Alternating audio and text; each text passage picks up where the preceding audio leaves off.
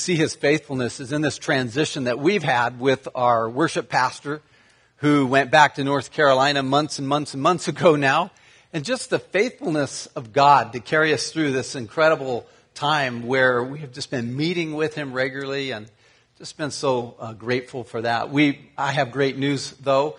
Uh, next week we're going to introduce um, our worship leader. We also have our department director, Zach, and then Ryan uh, is also now going to be our uh, part-time tech uh, person as well as amazing bass player and worshiper. But uh, we're going to present that team. That our department is all figured out now, and we'll d- present that next week. And uh, but what a praise to God for that! It's been a long journey, but you're going to be excited about it. Guarantee you. I also just am so thankful for uh, the faithfulness of Mason. Uh, he has done an amazing job back there at the sound booth, but he has stepped up throughout this transition to serve and to help and to uh, put in way more hours than needed. Mason, thank you. He's even helping train right now uh, our new person and, and just an amazing servant of God. We're so grateful for you, Mason. We're in the middle of a series called Happy, Happy, Happy. And this week, as I was pondering that, I was wondering, where do the happiest people in the world actually live? You know? Is it in Qatar, the richest country in the world where the average income is over 100,000 a year? Uh, or maybe the happiest people in the world live in Japan where they have the, the average longest lifespan of any people. Or perhaps in Canada, our neighbors to the north with the highest percentage of college, uh, people who have gone to college. You know, over 50% of the people. None of those, though, make it in the top 10. And of course, the U.S. didn't either. We were not even in the top 30. Excluding Disneyland, which is the happiest place on earth. Okay? But where do those happy people live? Well, seven out of ten of the countries are found in Latin America. That includes countries that have a pretty low uh, standard of per capita income, pretty lower on, on the averages of life expectancy and education. And yet some of the happiest people live where there's even long-standing civil war and unrest, like in places like Guatemala. But these Latin countries smile and laugh and experience joy within their relationships and their families like none other. I experienced this firsthand as we lived in Costa Rica back in uh, 89 and 90. We were living there as missionaries and we had uh, met a lady who actually became an employee at our home uh, by the name of Isabelina. Isabelina was 35 years old. Her hands revealed her years of manual labor serving other people. But Isabelina was almost always happy. She would always show up at our door. She would have a roll of cookies that she would have bought for our kids, even though she didn't have a lot of money. And she would First thing she would do is hand them out to the kids, and she was just this meek and humble, amazing person. And uh, that's her. Uh, that's actually our house where she had brought her kids. You can see like our little wedding photo up there in the upper left hand corner. But Tisa and I wanted to develop a relationship with her. And so we asked over and over, what can we do to come? We want to come over to your house and meet your family. And she would say, oh no, you can't come to my house. My house isn't very nice. You wouldn't like my house, you know.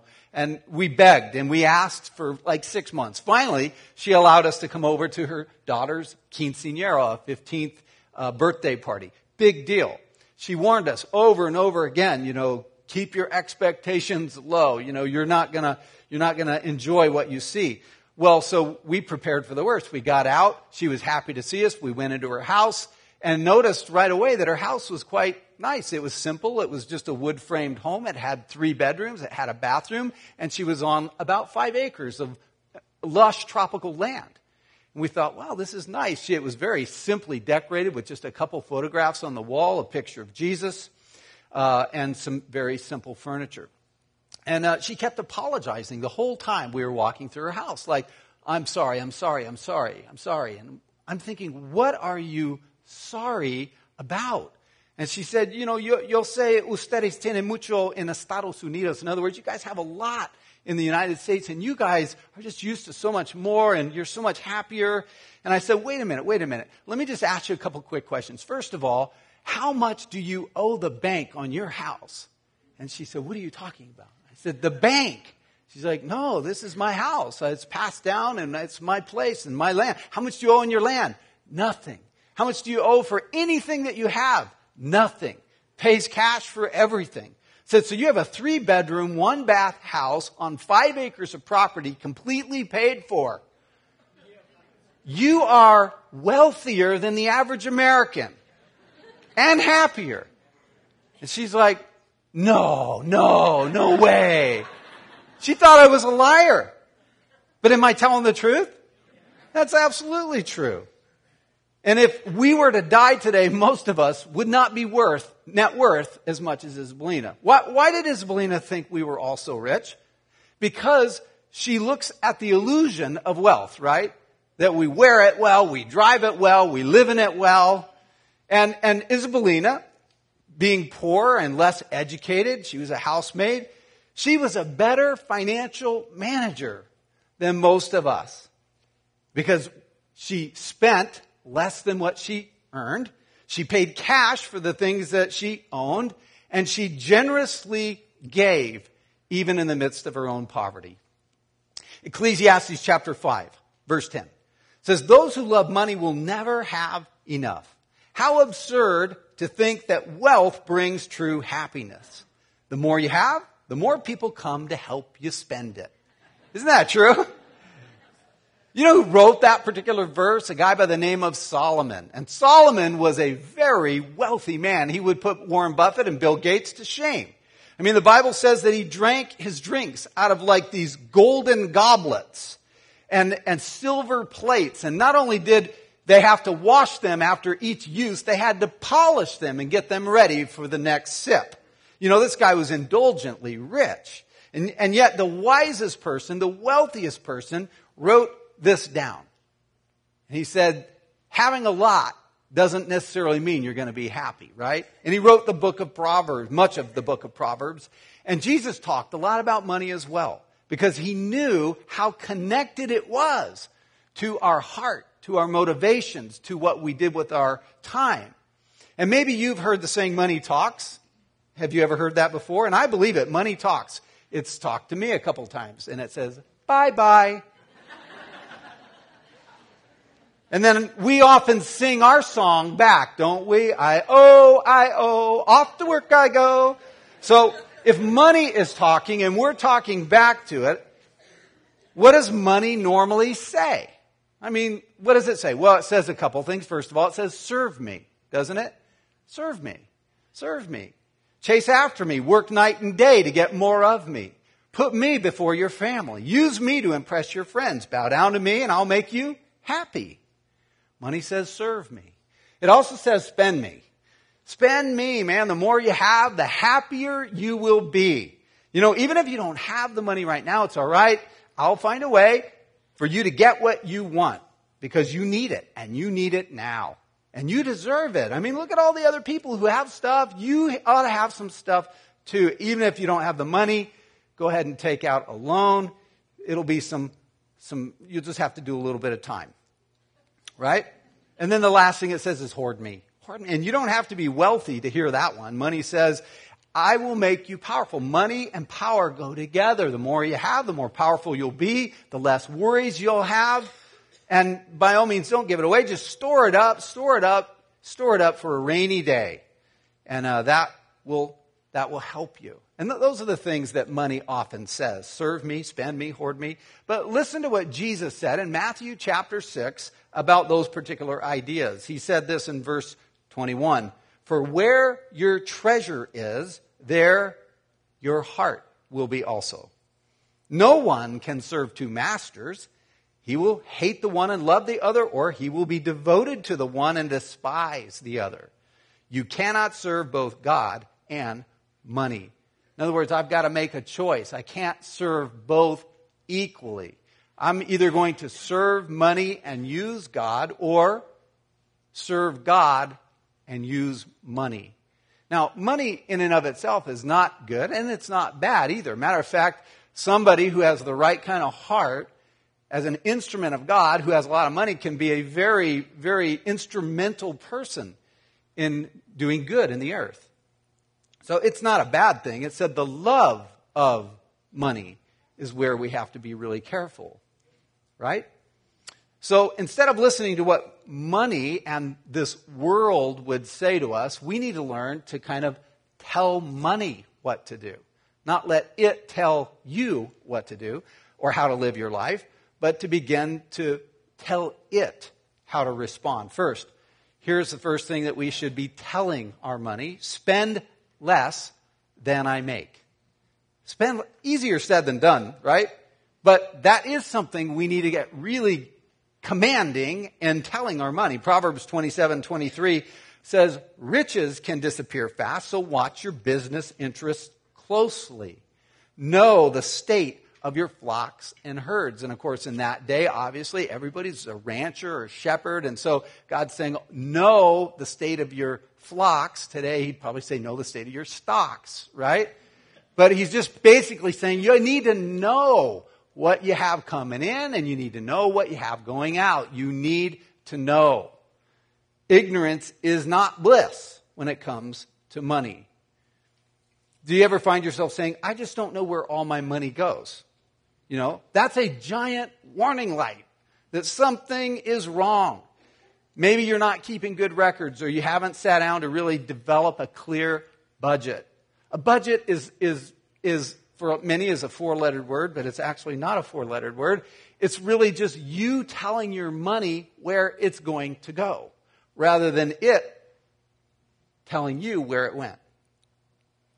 You're going to end up spending more than you make unless you know how you're spending your money. And so you, maybe some of you are going, man, this is way too practical. Does God really talk about stuff like that? Absolutely, He does.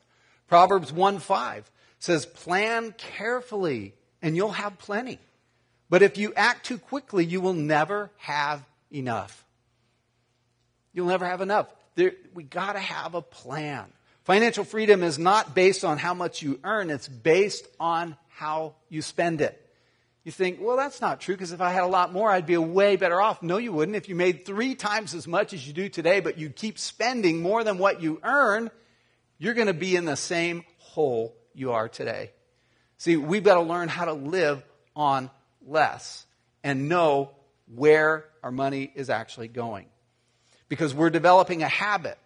And that habit will be either one, always having more coming out than's coming in, or the habit of planning what we do and making sure, making sure that what we have coming in is the line that we draw and we're not going to spend more than what comes in. A budget is important.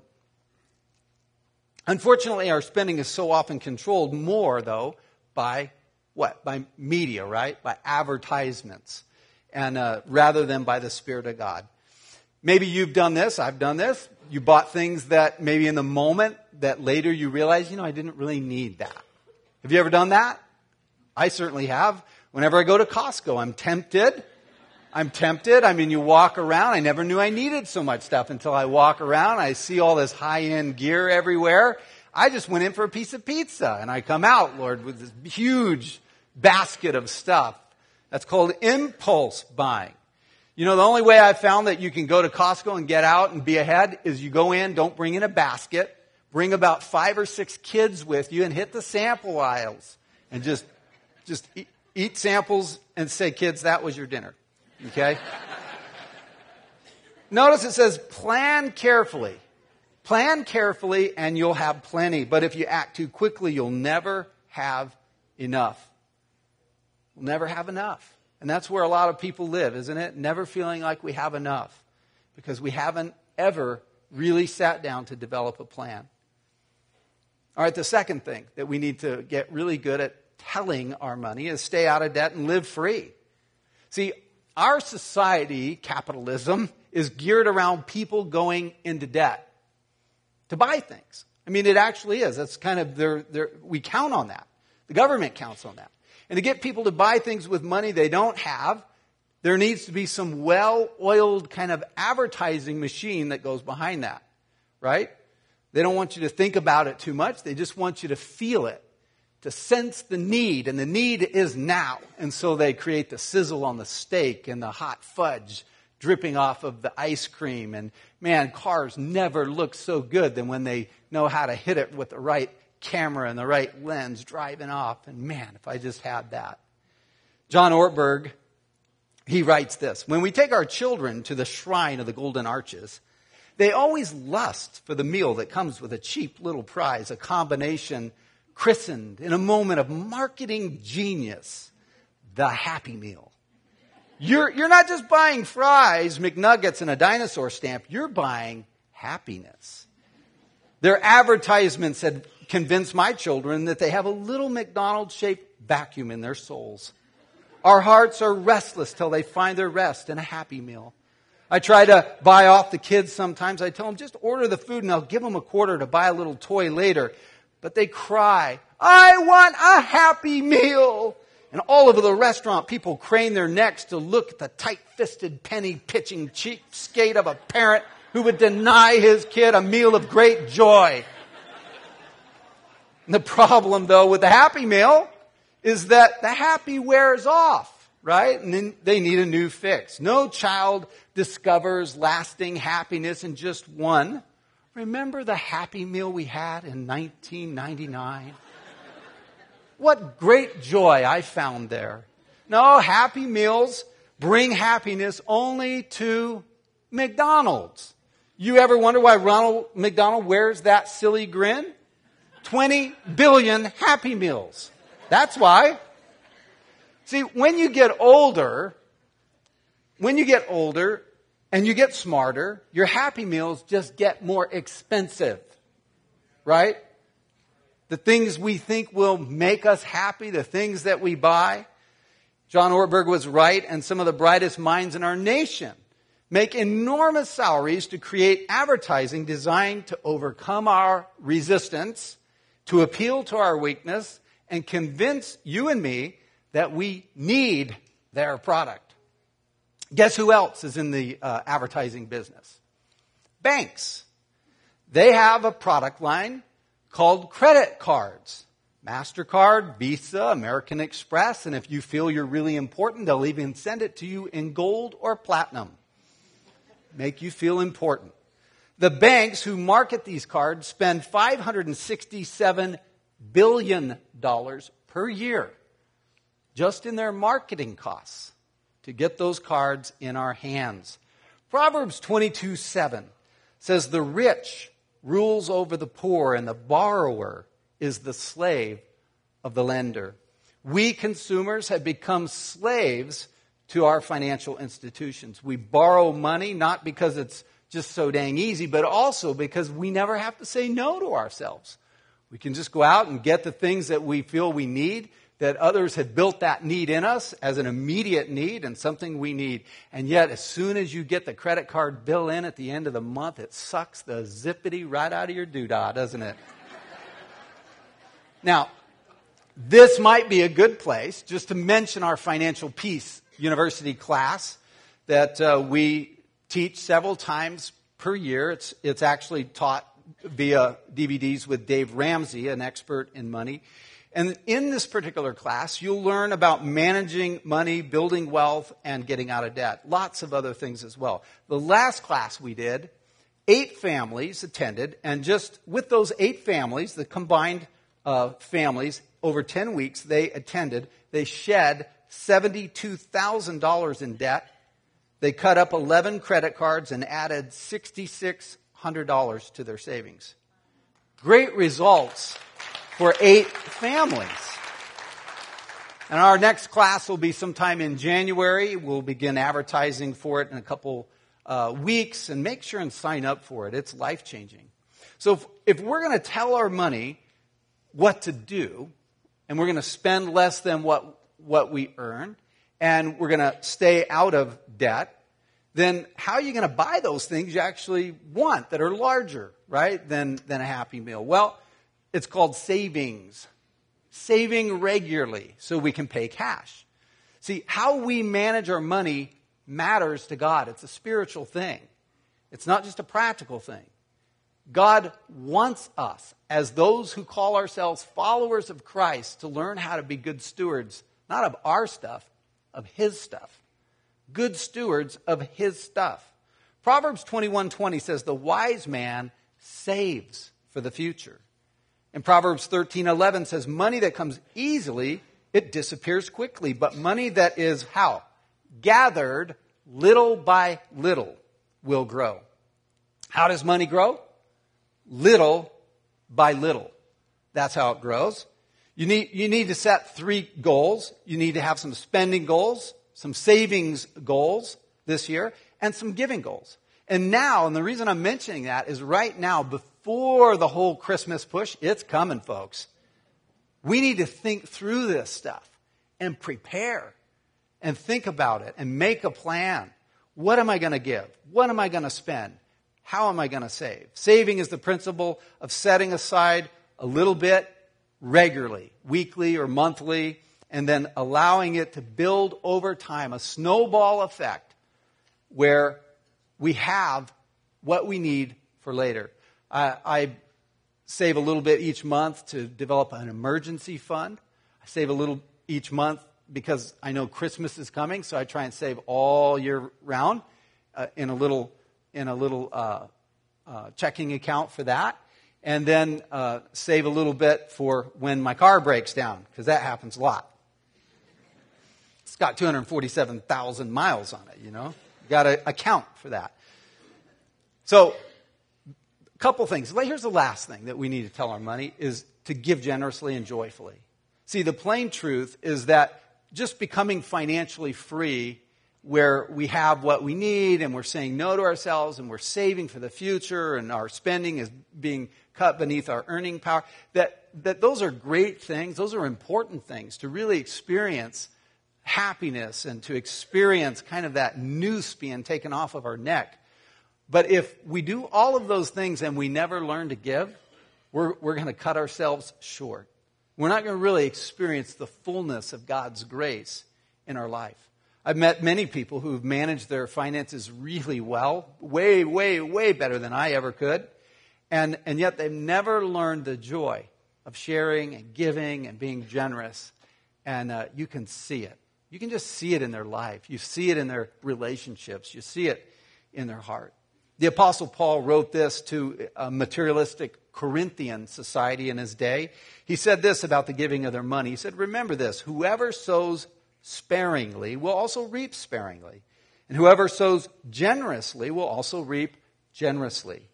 Each man should give what he has decided in his heart to give, not reluctantly or under compulsion, for God loves a cheerful giver. And God is able to make all grace abound to you so that in all things, at all times, having all that you need, you will abound in every good work. So, how do you give? How does the scripture teach? To give generously, yes, but to also give joyfully and intelligently with a plan, deciding in your own heart what it is you will do. Not long ago, I met with a guy in our church who came to me and said, Mike, I, have been living on a pretty strict budget. I have saved for the things that our family needs for the future. I've gone through Financial Peace University. I loved it. I've just never really started to tithe. Giving what the Bible calls a tithe is 10% of our income back to God. That's a huge step of faith, isn't it? To do that. And he said, You know, I, I've just never really bitten off on that part of it. He said, But I'm here to tell you that I feel like God has been speaking to me. God is on me, and God is, God is saying, You've been a great steward in all these other areas, but you haven't done that yet. And so he said, I, I just, I'm here to put it on record. I, am going to step up and start doing that. And then uh, just a couple uh, days ago, this, is, this was back in the summer, a couple days ago, he called me and he said, Man, I just wanted to report back to you. God has been awesome. God has been faithful. I don't know how, but somehow you know, we have done better in these last few months than we have done in a long, long time. God said, Put me to the test, and God came through. I love those stories because I hear them over and over again in people's lives. This particular passage in Corinthians goes on to say, Now he who supplies, that's God, who supplies seed to the sower and bread for food, will also supply and increase your store of seed and will enlarge the harvest of your righteousness. You will be made rich in every way so that you can be generous on every occasion. And through us, your generosity will result in thanksgiving to God. Here's the principle, and this applies to every area of our life. Whatever you want God to bless, you should put Him first in. Whatever you sow to is what you will reap. In the measure that you sow, you will also reap. If you want God to bless your family, put Him first in your family. If you want God to bless your career, put God at the center of your decision making as it re- regarding your career. If you want God to be first or bless your relationships, put Him first in those relationships. And if you want God to bless your finances, put God first in your finances. See, there's more written in the scripture about giving and money than any other subject. You know why? It's not because God needs our money. What it is, is that God wants our heart, and He knows that wherever our treasure is, wherever that might be, that is where our heart is going to follow. See, when we make up our minds to give back to God, to give Him tithes and offerings, the money, what does it go towards? We're not just making ourselves happy by being a giver, we're actually joining God in His work in the world. What is God doing? Well, He's helping other people say yes to Him. He doesn't want anyone to perish, He doesn't want anyone to not experience eternity. And so the proclamation of God's word goes out all over our community, all over our nation. And that, that's part of what, what our tithes and offering goes towards, is helping people say yes to God. It also goes towards growing people up in their faith through discipleship and through classes and helping people get into the scripture. It goes towards planting new, healthy churches like the one we just planted in Airway Heights a couple months ago. And by the way, they've been running about 150 people every week for the last several months there in Airway Heights and Jacob and Kim and their church are making a great difference there. Or our giving goes towards feeding people who are hungry, clothing people who need it through Serve Spokane. And the need has never been greater. I don't know if you've read in the papers or the news, but they're cutting government spending. And those in need, those who have been dependent upon government uh, programs and stuff, those have been cut. Huge and there's never been a larger demand right, than right now in the area of our own giving out to our community. Or our giving goes towards things like our work in Senegal, Africa, where we went into a predominantly Muslim uh, village of a thousand people with only two converts, and today there's a, a little church meeting there now with 50 that know and live by the grace of Jesus Christ in their life. See, it's bettering other people's lives and it's joining God in his work. God says he cares about our heart, he cares about our life. Jesus said this about happiness. Scott mentioned it a couple weeks ago in John 10:10. 10, 10. The thief, that's the devil, the wicked one. He comes to steal. This is what his plan is for every one of us, every single one of us in the room. Because the devil's real. He's not just a little guy with a pitchfork. He's real. He comes to steal, to rip you off in your life, in your relationships, in your happiness, to steal and kill and destroy. And that Jesus said, But I have come that you may have life and have it to the full. Life to the full. That's a happy life, an abundant life. It Doesn't mean everything goes your way. It doesn't mean you never have problems. It means that you know the God who walks you through every issue that ever comes up in your life that He cares about every aspect of our life, including our money, and He sees that money for many, many people and many Christians, it's strangling them. It's cutting off their air supply. It's, it's, in, it's, it's being mismanaged in a way that, that we can't experience the grace of God in the fullness that He intends. So, just as we close, I want to pray for us as a church. I want to pray for you if you're in a financial deep pit right now, I want to pray for God's encouragement over your life. Pray for his inspiration. Pray that you have faith that you can get out of that place. That by God's grace, by God's grace, and with your obedience, you can get out of that place and you can experience life and freedom and fullness in God's Spirit because He will provide all your needs in Christ Jesus. Let's pray right now. Lord God, I just want to pray, Lord, that those that are just feeling the weight of debt, those that are feeling the pressure of spending more than they make every month and just trying to figure out how to close off the valve. Those, Lord, who are experiencing even the discouragement that the wicked one tries to bring. Lord, would you lift that this morning? And we exercise our faith this morning, God, to trust in your goodness and your grace. That even though sometimes we make dumb decisions that gets us into trouble, Lord, you are there to help us. To breathe fresh life into our spiritual lungs and to give fresh vision to our spiritual eyes and to help us get back to the scripture and begin to apply it into our into our lives and into the area of our finances. And Lord, we're asking this morning, God, that you begin many people in a new trajectory of financial health and financial uh, peace in their life.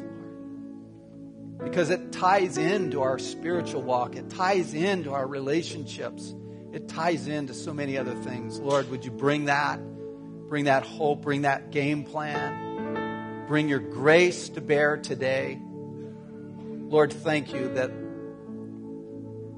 living this life is not just all up to us, but we have a heavenly Father that cares for us, loves us, provides for us, and brings us the light we need in a dark place. We thank you, God, for your goodness and grace.